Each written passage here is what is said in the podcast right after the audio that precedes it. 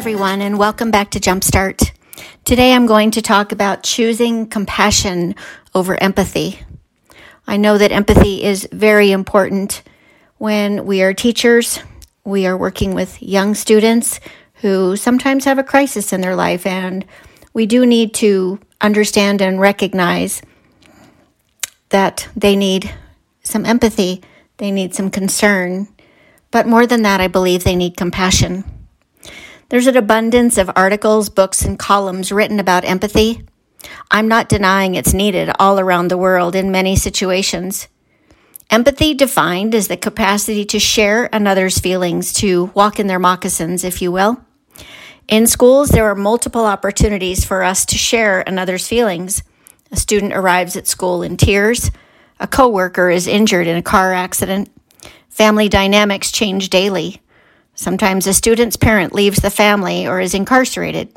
This happens more often than you may think. But empathy can overwhelm and defeat us as teachers. Teachers, along with nurses, are right there on the front lines of caring for others. We drain our own resources trying to meet the emotional needs of our students. Some teachers I've taught with, excellent educators, have changed professions, something requiring a little less of themselves, specifically one teacher took a job in marketing. Another teacher began work as a flight attendant. Every day, they left school exhausted, beaten up, having given too much during the day, above and beyond their instruction and their teaching. They felt empty as they returned home. The demand on our emotions can cause anxiety and distress. If you're old enough to remember the terrorist attacks on 9 11, most of us were glued to the TV set, watching it over and over and finding it hard to function. We can't sit with empathy for too long. Let's try to understand more about compassion. After all, empathy and compassion are closely related. From the BetterUp website. So, what makes compassion different? Unlike empathy, compassion creates emotional distance from the individual and situation.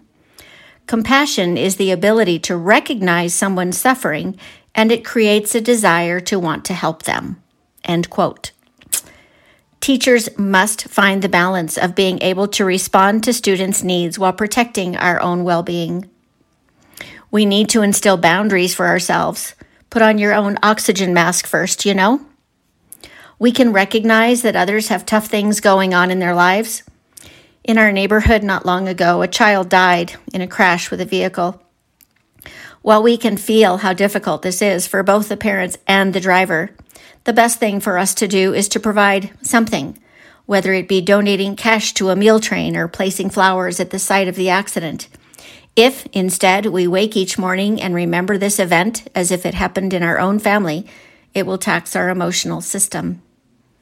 Compassion allows us to see the emotions of others and then to try and jump in to fix it or alleviate some of the suffering.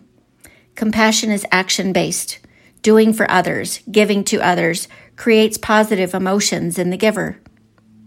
Do you remember the movie Pay It Forward? Again, it's an oldie. It seemed to spark customers at Starbucks and other places to pay for the customer behind them. We are only one human, one awesome educator in the classroom of 25 or more students. In order to be effective educators, we need to stay steady during the day. Focus on the tasks. There are many tasks at hand that are to be accomplished each day. Ideas? Well, start with the simple, low cost first. Smile at students. Show small kindnesses a new eraser, a sharpened number two pencil, a smiley face post it, or holding their hand as you walk out to recess. The easiest one is sharing a smile. Think about how much better you feel when a colleague flashes a big smile at you in the hallway. It makes your day. At least it makes mine. Thanks for listening. Think of ways that you can show compassion. Start with your biggest, most authentic smile where your eyes light up too. Have a great week, and thanks for listening.